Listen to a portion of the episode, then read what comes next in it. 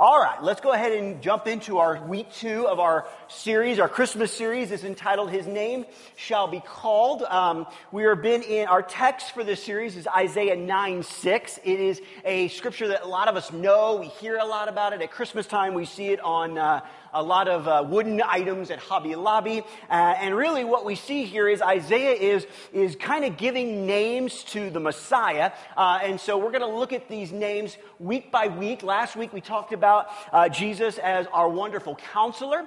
Uh, but we're going to, this week, we're going to talk about him being our mighty God. But before we do that, let's look at our scripture. Again, it's in Isaiah 9 6. And in Isaiah 9 6, it says this It says, For to us a child is born.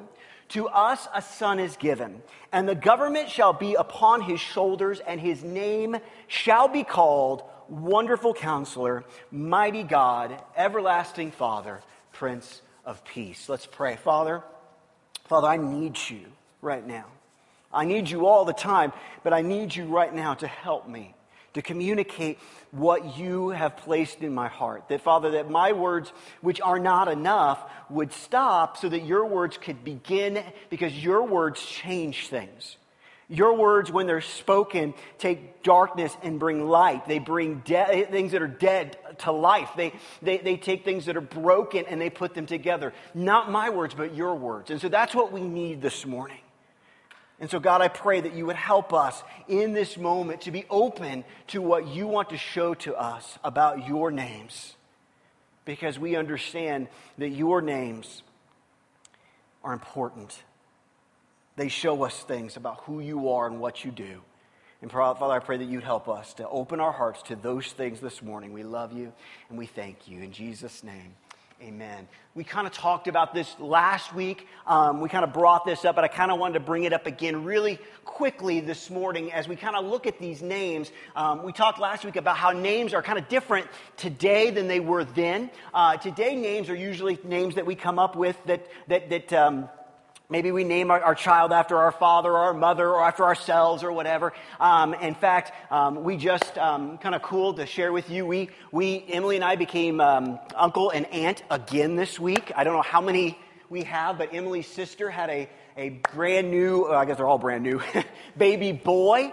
And, uh, and he, mom is doing well, and, and, and Gabriel is his name. Gabriel's doing well. But they named him Gabriel Brandon Mays. And, and Brandon is his dad's middle name. And so he's named after his dad, you know. And that's kind of what we do today. We take our names, and, and obviously that's important. But back in Jesus' time, and even before that, names were a little bit different. They, they weren't just names that were given um, as far as, oh, they're named after somebody. They were names that kind of were their character and the things that they did or the things that they saw. And, so I wanted to put this in our notes again. It was in our notes last week, but so we kind of understand what we're talking about. And it's this it says, the idea isn't that these will be the literal names of the Messiah or of Jesus. Instead, these are aspects of his character.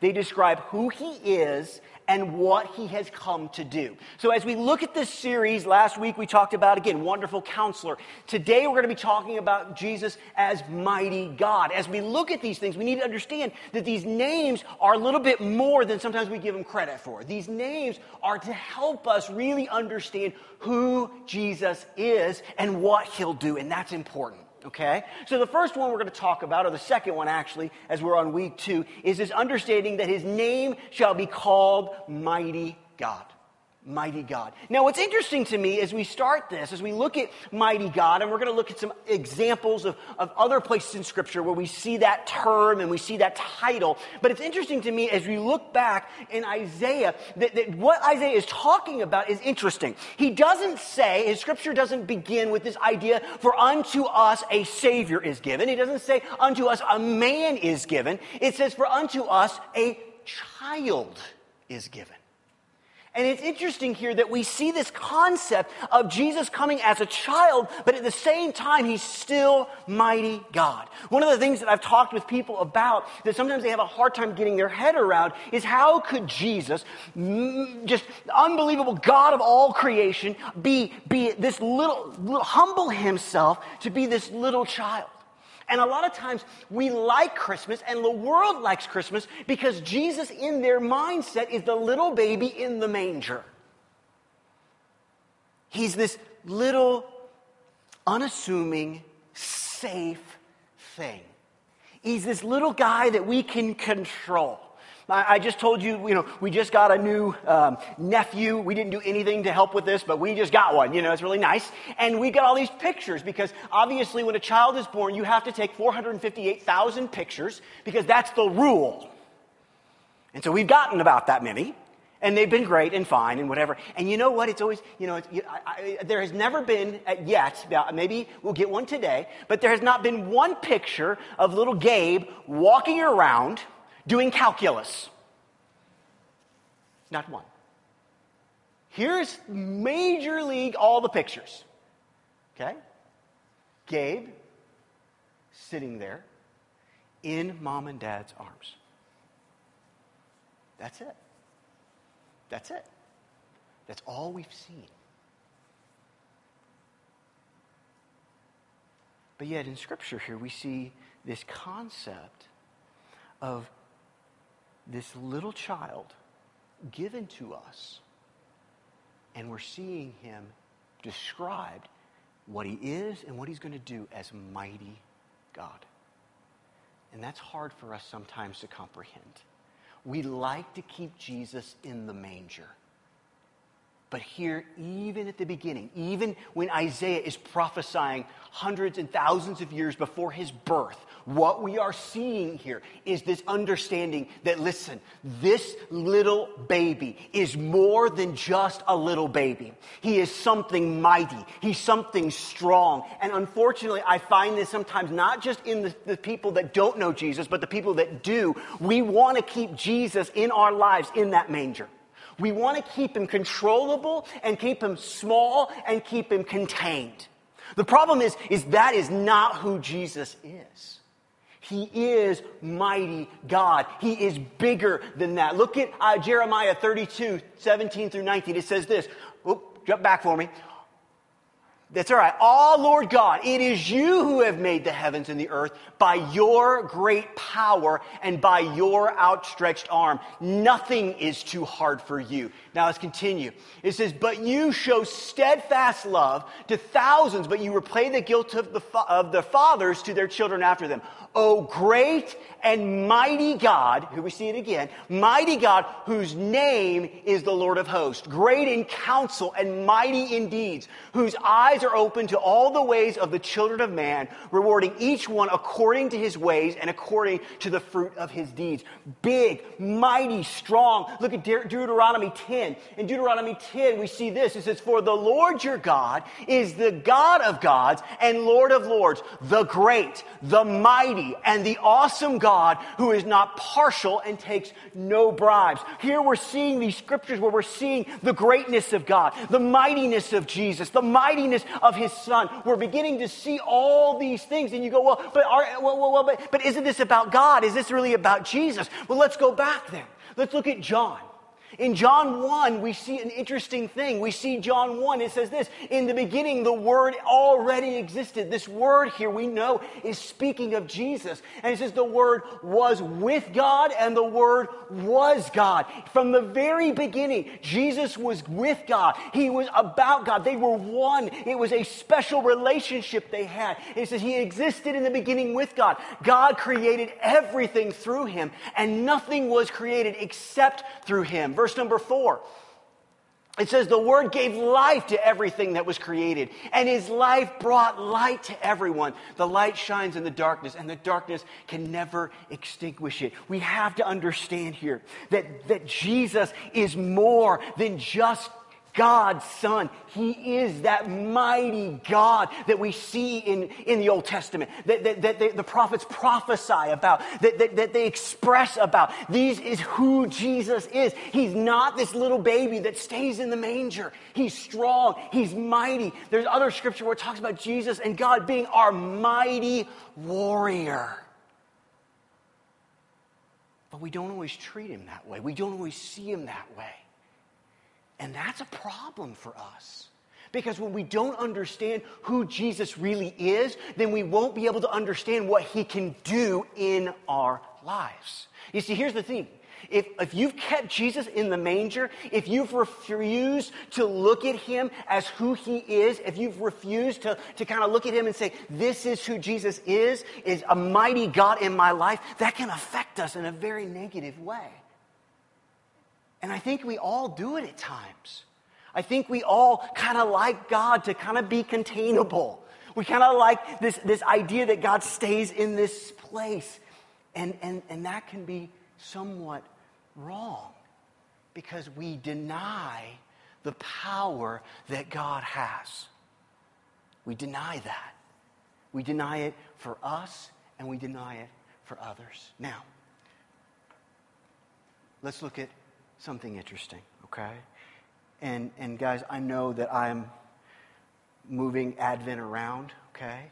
So you, I haven't forgotten you, okay? We're just going to move it to the, to the end, okay? He says, so let's look at this next one. It says, what evidence do we have that Jesus' name is correct? Okay? What evidence do we have? I like evidence. I like, I like when, I, when somebody presents something to me and I can see, okay, I can see this. So, so is Jesus' name correct? Is he really mighty God? Well, I think there are some things that we can look at to prove that he is this name. This name is correct. And the first one I want to look at is his teaching. Look at Matthew 7. In Matthew 7, it says this it says, When Jesus had finished saying these things, and this is after the Sermon on the Mount, the crowds were amazed at his teaching. Now, this is important that we catch this. Now, we talked about this when we did the Sermon on the Mount in the summer, but I'm going to talk about it again, just real briefly. For he taught with real authority quite unlike their teachers of the religious law. Listen, his teaching had authority. It was more than just, oh, this might be a good idea, or hey, hey, have you thought about this? It was coming from a place of power and might and understanding and knowledge, and it was a situation that we have to understand today that we, that when Jesus speaks, it's with authority. When he teaches us, it's with authority. And here's what's beautiful about this, okay?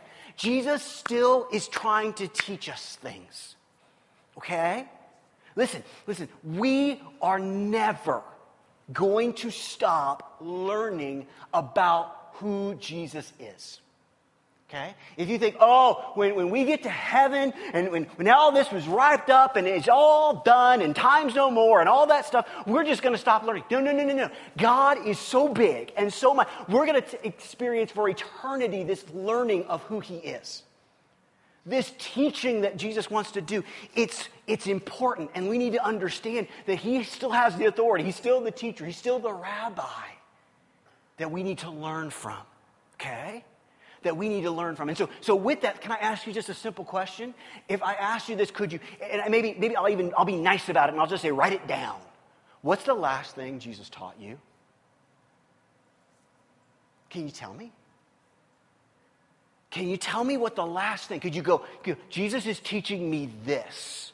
One of the things that my wife will do, and it used to drive me crazy, I'll be honest with you, and then I realized how, how wise it was. She'll ask me this question What is Jesus teaching you today? What is Jesus speaking to you today? And it used to, and it would bother me. And here's why it would bother me because sometimes the answer was uh, nothing. And that wasn't on Jesus, guys. That was on me okay? But he wants to teach us. His teaching proves it. His teaching, which is so, uh, has so much authority and so much power, it, it changes us and it changes things. Next, his miracles. Look at Matthew 11. In Matthew 11, we see an interesting portion of Scripture, uh, and, and we're just going to read it because it kind of kind of shows where we're at. But it says, John the Baptist, who was in prison, heard about all the things the Messiah was doing. So he sent his disciples to ask Jesus, are you the Messiah we've been expecting, or should we keep looking for someone else? Simple question. Basically, John is going, Hey, are you it? Are you the guy? This is what Jesus says Go back to John and tell him what you have heard and seen. The blind see, the lame walk, those with leprosy are cured, the deaf hear, the dead are raised to life, and the good news is being preached to the poor. What does Jesus do here? He's asked, Are you mighty God? Are you the Messiah? Are you the one that we've been looking for? What's Jesus? Jesus could have just said, Yep. But he doesn't. And he could have said, Yep. And that's it. We would have saved millions and millions of gallons of ink. But he doesn't. he doesn't necessarily even say yes. He says, Look at what's happening. I like this because what does Jesus tell us? He says, You're going to be known by your fruit. Jesus here is saying, Look at the fruit. Look, I am mighty God. I am this Messiah because look what's happening. Look what's going on. Look at the miracles that are being done. Look at the fact that the good news is being preached. And we see here that he uses these things to prove that he is mighty God, that he is a wonderful counselor, that he is the Messiah. Next, his rejection of temptation and sin. Look at Hebrews 4:15. We talked about this last week. It says, "For we do not have a high priest who is unable to empathize with our weakness." But we have one who has been tempted in every way, just as we are, yet he did not sin.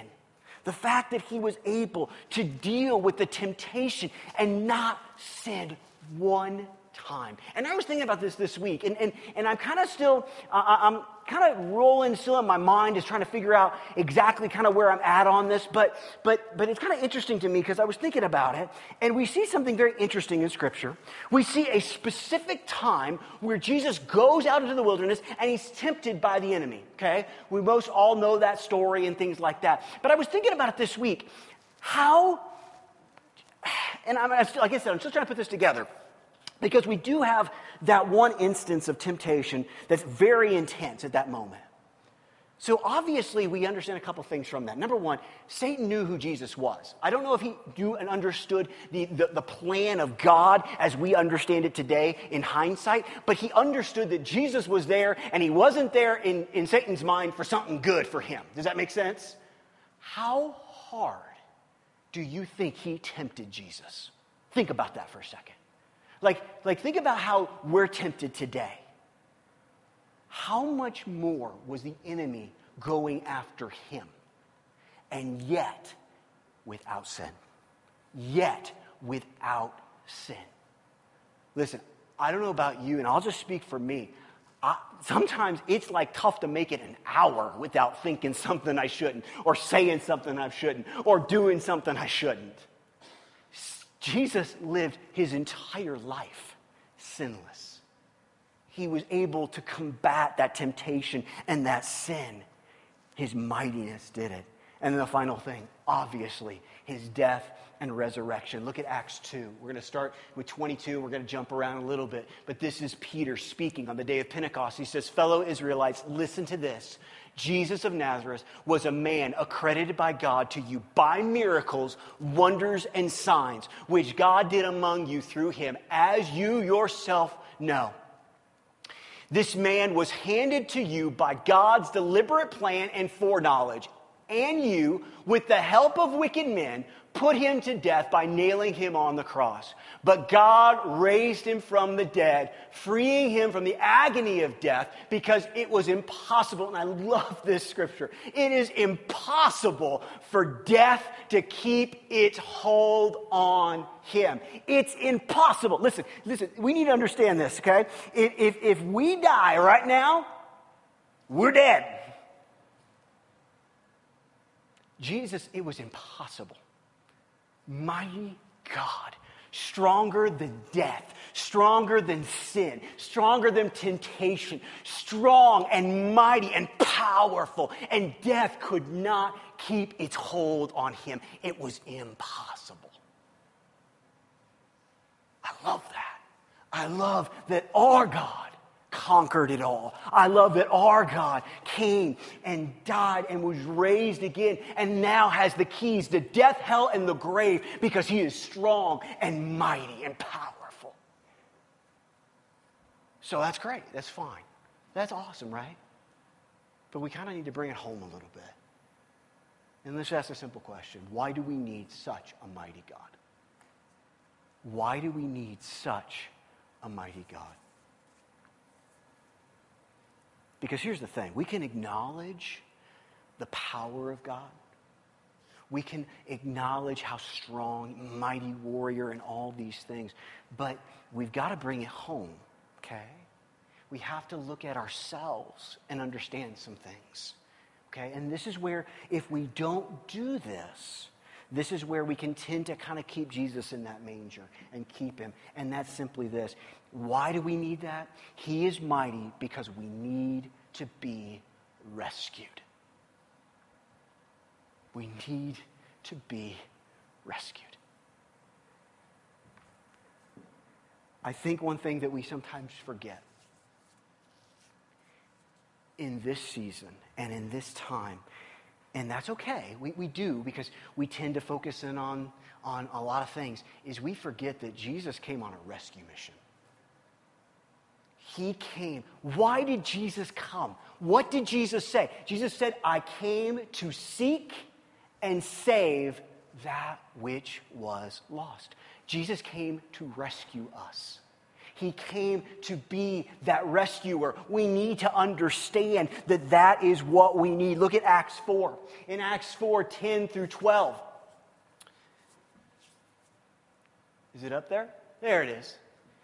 Okay? That says this Then know this you and all the people of Israel. It is by the name of Jesus Christ of Nazareth, whom you crucified, but whom God raised from the dead, that this man stands before you healed. Jesus, the stone you builders rejected, which has become the cornerstone. Salvation is found in no one else, for there is no other name under heaven given to mankind by which we must be saved. We've got to understand that. We've got to come to that place where we know there is one name, there is one salvation, and it is only found in Jesus. And you go, that's great, but we also have to understand that we're the ones that need this. We're the ones that need that rescue. And look, that's a beautiful thing. I love this verse in, in uh, Zephaniah. This is what it says in 317. It says, The Lord your God is with you the mighty warrior, there it is again, who saves. He will take great delight in you. In his love, he will no longer rebuke you, but will rejoice over you with singing. We need to be rescued. Listen, I want you to hear my heart here, okay? Because this is talking about me too, okay? But it's something we need to understand. One of the most dangerous places you can be at when you are saved, hear me here, is this concept that you have got it all together. That you, at this point, do not need Jesus anymore. And, and, here's what's so dangerous about it there has never been anyone who's walked into my office and uttered those words, but their life has shown that they have gotten to this place where they feel they have reached a location in their spiritual walk where Jesus is no longer rescuer. That is dangerous because in that moment, we stop relying on God and we start relying on ourselves and what we can do and what we have done and what we are doing. Now, listen, those things should be a part of our lives. We need to be doing, doing good things. That our fruit would be shown. That's good. But we never want to get to a place where we think we've arrived. Okay? We never want to get to a place where we have forgotten who we are and who Jesus is. Listen, listen, we sing this old song and we all, well, pretty much everybody really likes it. And it's this song, Amazing Grace that song didn't stop being sung in your life when you got saved. You need that grace every day. Every day. And here's what's beautiful about that grace and mercy is God lavishes it upon us. God gives it in abundance. And I love here that we see that he saves, that he does this. He doesn't rebuke us, but he rejoices over us with singing. Listen, it's okay to realize you need help. It's okay to run to your father and know you can't do this on your own. Listen, you weren't supposed to.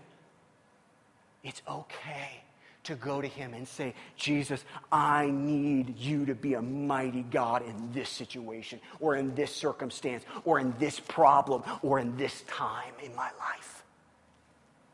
We need him. We all desperately need to be rescued because here's the problem. And if you're like me, and, and here's the thing I think most of us are kind of like me, we don't stop finding ourselves needing it because we kind of put ourselves in that place. And Jesus wants to be that rescuer. He wants to come into those places and do amazing things in us.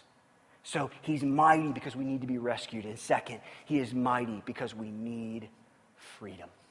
We need freedom. You see, Jesus doesn't just come to give us salvation in the life to come, he comes to give us freedom today and tomorrow. And a lot of people don't walk in that freedom. A lot of people, they, they, they bind themselves up with all the cares and all the things of this world. Why? Why do we do that? In some cases, it's because we have forgotten that we need Him. We've forgotten that we need that rescue. And we have forgotten that Jesus came to bring freedom to the captive, to bring an amazing transformation. When He's standing in, in Luke and, and He begins to, uh, I think it's in Luke, uh, forgive me if it isn't, but I think you'll know what I'm talking about. And He's getting ready to begin His ministry he reads out of the scriptures and he basically says that he has come to bring freedom to the captive.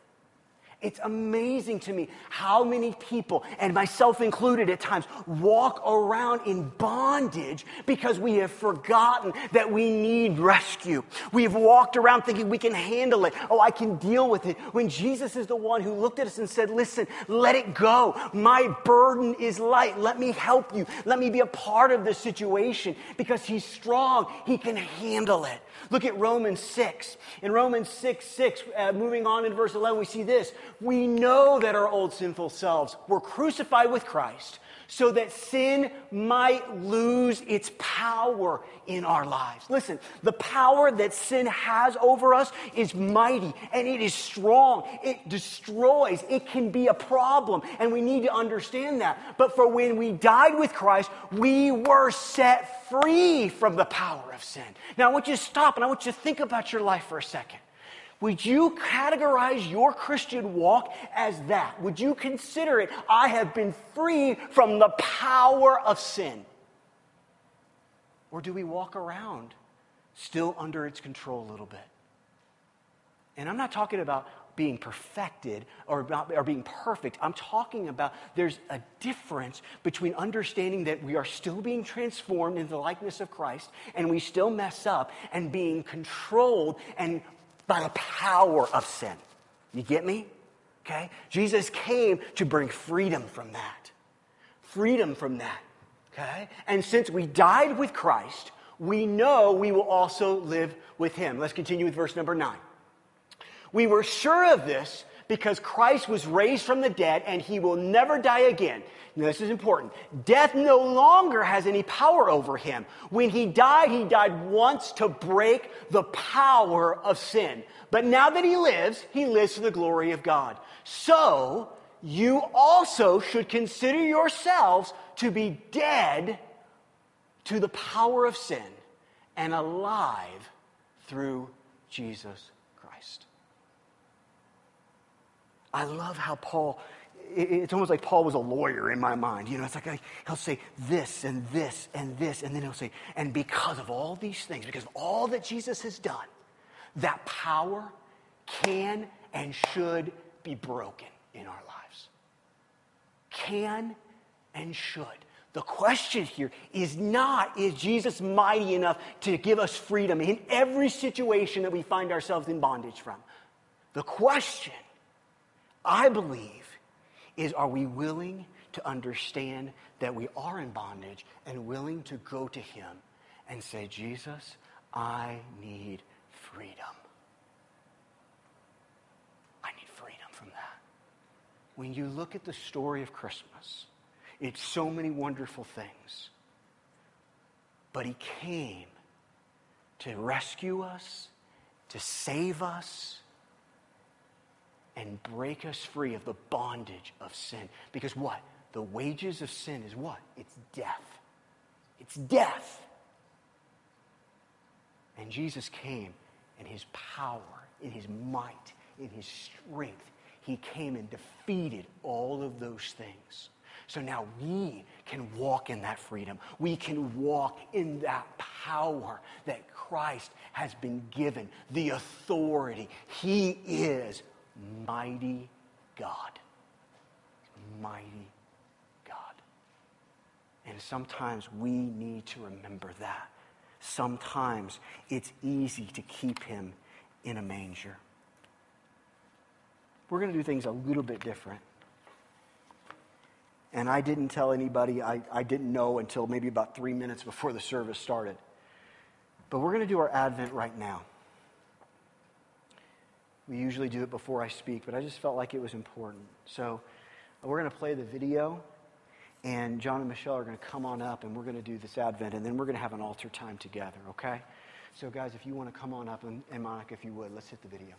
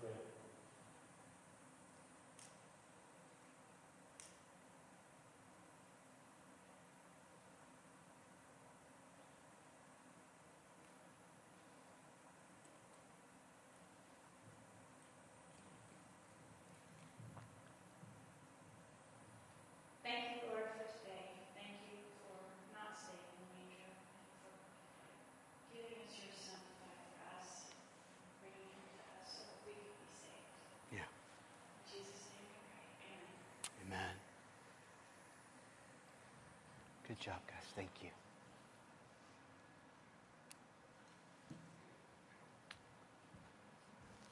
Ask the worship team to come on up. I'm also going to ask um, if the board members would kind of be over here on the left. Uh, people needed to come, and I want you to be there if they want to pray with you guys. And um,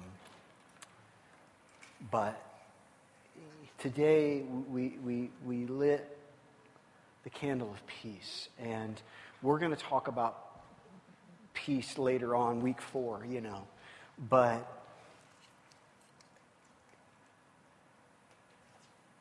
as I was in worship, I just felt like God was saying to me that there are some people here that, that need his peace that need to understand and accept the fact that they need rescue. And that there's some individuals that, that you've known that for a while, if that makes sense, but you've just, for whatever reason, whether it just be just just not wanting to, to bother God or, or, or, or feeling like it's not that big of a deal or, or feeling like God has more important things or more important people to take care of, whatever, whatever the reason is, and you've just not gone to Him and let Him bring that peace in your life. You haven't run to Him and said, you know what, Jesus, you know, and here's the thing it may be people that have known Him for a long, long time. It may be people that, that don't know him at all. It may, you know, it, it's, all, it's all gamuts. We, we never stop needing Jesus. We never want to get to that place where we don't understand the rescue that Jesus wants to do in our lives. And, and, yes, Jesus may have, and I hope he has, done the ultimate rescue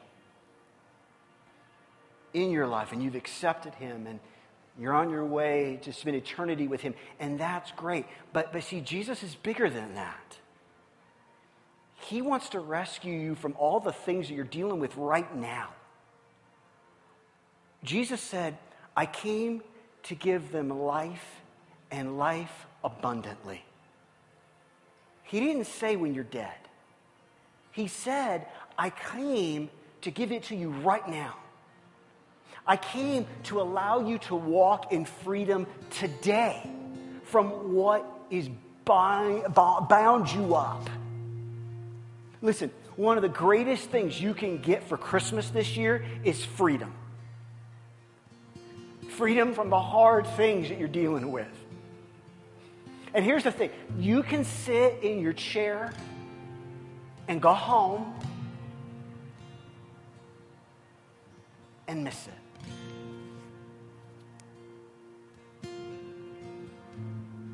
You can. But I believe that Jesus desperately wants to be that mighty God in your life this morning. He desperately wants to show you that no matter what you're facing, no matter how hard or difficult, or no matter what the doctor has said, no matter what your family has said, no matter what it is, that He can be mighty in that place for you. He is that mighty warrior, and He'll fight for you. And He'll, he'll bring forth in His strength and His authority victory and freedom. And I want that for me, and I want that for you, and it is available to us. It is a gift that Jesus has come to bring peace into your life. You don't have to walk out of here like you were when you walked in. You can allow Jesus to be that strong, mighty God Listen, don't keep Jesus in the manger. He grew up and he lived a sinless life and he died and rose again. Why? So he could be there for you, so he could be strong for you and be that mighty warrior that he always has been. It's so easy to keep him there in that safe place. But when you do, all you do is see a, a little baby that doesn't have the power to change your life when that's exactly who he is, when that's exactly what he can do. Even when he was that little child, he could do it then, he can certainly do it now. Up at the right hand of the Father. But we have got to be willing to humble ourselves, acknowledge our need, acknowledge that we need Him, acknowledge that we are in desperate need of rescue, and allow Him to be mighty God in that situation. So if that's you, listen. It can be so easy. Oh, I'll just sit here in my seat and I'll pray. And that's, that's fine. It really is. I mean, it's not like Jesus is going to go, well, that doesn't count. Okay, I'm just being honest with you. But listen, there is something important and special about joining with somebody and praying together. And that's why I've asked the, the, the board members, the deacons, to come up this morning so that they could agree with you. And for some of you, maybe it's maybe it's you've never you've never accepted Jesus. Jesus has always just kind of been that baby in that manger, and and then on that holiday, didn't he get born or something? Listen, Jesus came from the very beginning to seek and save those that were lost. And every single person, at one time, we were lost. We were dead in our sin. But Jesus came to give us life and to bring from death life and light in us and through us. And listen, one of the reasons he came was for you. And so I want to give you that opportunity. Maybe you've never asked Jesus to be the Lord of your life. Maybe you've never realized until this morning how much of a rescuer you need and that Jesus is that rescuer. He is the one you need. Listen, there is salvation found in no one else but Jesus, no other thing but Jesus. And maybe you need to go find one of these amazing leaders just say, you know what, this morning, I need Jesus. And they'll pray with you and they'll help you. And for others, man, you're just going through some stuff right now and you need a mighty God. You don't need a weakling. You don't need a, you need a mighty God. And that's who Jesus is. He's a mighty warrior. And you need to go and you need to get with somebody and you just need to say, you know what? I'm dealing with this thing. I'm dealing with this situation in my home or my finances or my job or with my kids whatever it is. And you need to get with somebody and you need to pray and let God be that mighty warrior for you. So listen, I'm going to pray. And then, actually, let's do it this way, okay? If that's you, okay? I just want you right now, just go, okay? Just go. Go find somebody. Don't be shy. Don't be don't don't miss this moment for the freedom that Jesus came to give you. Don't let him walk don't walk out of here the same, okay? Don't maybe maybe you need to grab somebody's hand that you know your wife or your husband or somebody a friend of yours just grab and say, "Will you go with me? Just go. Just get up there." Okay? And experience what Jesus wants to do in your life, okay? I'm going to pray and then I'm going to turn it over to the worship team. And we're just going to allow this time to be a time of worship and prayer. Father, we love you and we thank you. God, you're so good. And Jesus, you are that mighty warrior that we need. And we will never stop needing you. We will never get to a place where we've got it all figured out. And that's good. That's a great place to be. There's no shame in that. That's what we need. We constantly need you. We need you because you're still, you love us so much and you want to be a part. And Father, maybe there's some of us that have never accepted you. And today, there's this opportunity, and Jesus, you're calling them and you're saying, Come on up. Come on up. Let me be that mighty God. Your sin is powerful and you can't break it on your own. You need me. And let us be obedient to that. Father, we love you and we thank you. For all those that are still seated, let's stand and let's worship. Thank you, Jesus. Thank you, Father.